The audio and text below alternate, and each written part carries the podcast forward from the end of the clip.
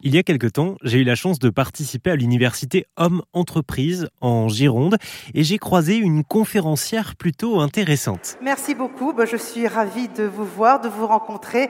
Vous formez un bel orchestre là, hein. je ne sais pas combien de musiciens, mais ça, je pense que ça peut être sympa. Bon, on verra, on verra ce que je fais de vous et à quelle sauce vous serez mangé.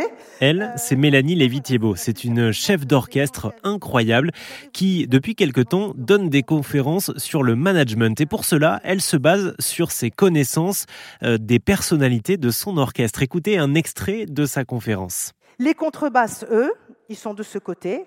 Eux, ils font ploum, ploum, ploum. Alors évidemment, ils sont pris pour les boulets de l'orchestre. Vous les avez quelque part, vous, dans vos entreprises, dans votre travail. Vous les avez. Mais, mais ne vous moquez pas des boulets c'est souvent les fondamentaux de l'orchestre. Alors je vous explique pourquoi. Les contrebasses, c'est les sons les plus graves de l'orchestre. Et ce qui est très très beau d'ailleurs, c'est qu'en musique, les notes les plus graves que jouent les contrebasses, en théorie musicale savante, hein, s'appellent les fondamentales. Ça veut bien dire ce que ça veut dire. Ce sont les fondations de l'orchestre. À l'orchestre, il faut aller les solliciter.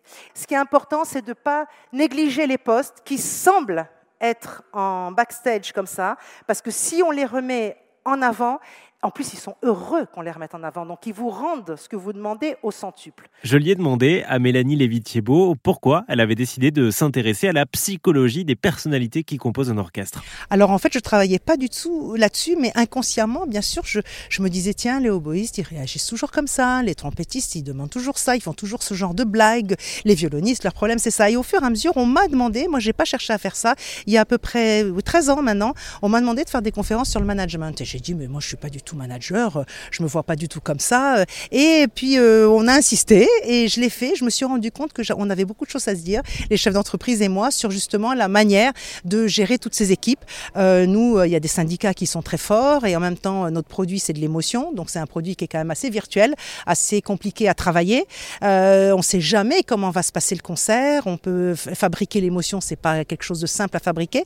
Et je me suis rendu compte que dans toute l'élaboration de ces projets, de ce produit, on avait beaucoup de choses à échanger et j'ai de plus en plus travaillé sur l'humain en fait et j'ai remis toute ma recherche, pas seulement sur la musique, sur Mozart, sur Beethoven, sur Ravel, ils sont tous morts de toute manière, mais euh, surtout sur les musiciens vivants en face de moi et voilà, avec qui je, transmets ce, produit en fait, hein, quelle émotion. Et en tant que supra-manageuse, euh, chef d'équipe, quand vous êtes, euh, quand vous êtes chef d'orchestre, comment est-ce que vous jouez vous avec les, les susceptibilité des uns et des autres? Comment est-ce que vous arrivez à faire harmonie dans votre équipe ah ben, C'est ça tout l'art en fait. Et le management, c'est ça. C'est tout d'un coup savoir qu'il y a quelqu'un, euh, il ne faut pas attendre qu'il soit susceptible, il faut sentir qu'il est susceptible. Donc c'est avant même qu'il se passe quoi que ce soit, il faut se dire, bon, ben, lui ou tel pupitre, je ne vais rien demander ce matin, c'est pas la peine, ils sont pas en forme pour une raison que je ne connais pas, que je ne veux pas savoir.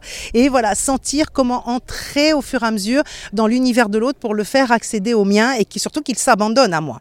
Et ça, ben, il y a des gens qui montent dans l'avion, ils ont peur. Bon, ben, on va pas commencer à être autour d'eux, mais n'ayez pas peur, on va expliquer. On les laisse tranquilles, on va faire les trucs de sécurité et au fur et à mesure, voilà, les gens se détendent. Mais dans un orchestre, c'est pareil. Et puis il faut savoir que les musiciens, euh, euh, chacun a ses peurs aussi. Hein. Ils ont des choses difficiles à jouer, euh, donc bah, eux aussi ils sont tendus. Et tout le management, c'est ça, c'est de sentir qui est tendu à quel moment et jusqu'où on peut demander les choses. Bon, et si vous avez la chance de croiser Mélanie Lévy-Thiebaud dans le cadre d'une conférence sur le management ou sur la musique, eh bien, tant mieux pour vous, elle est Elle a aussi écrit un livre, L'histoire vivante de la musique.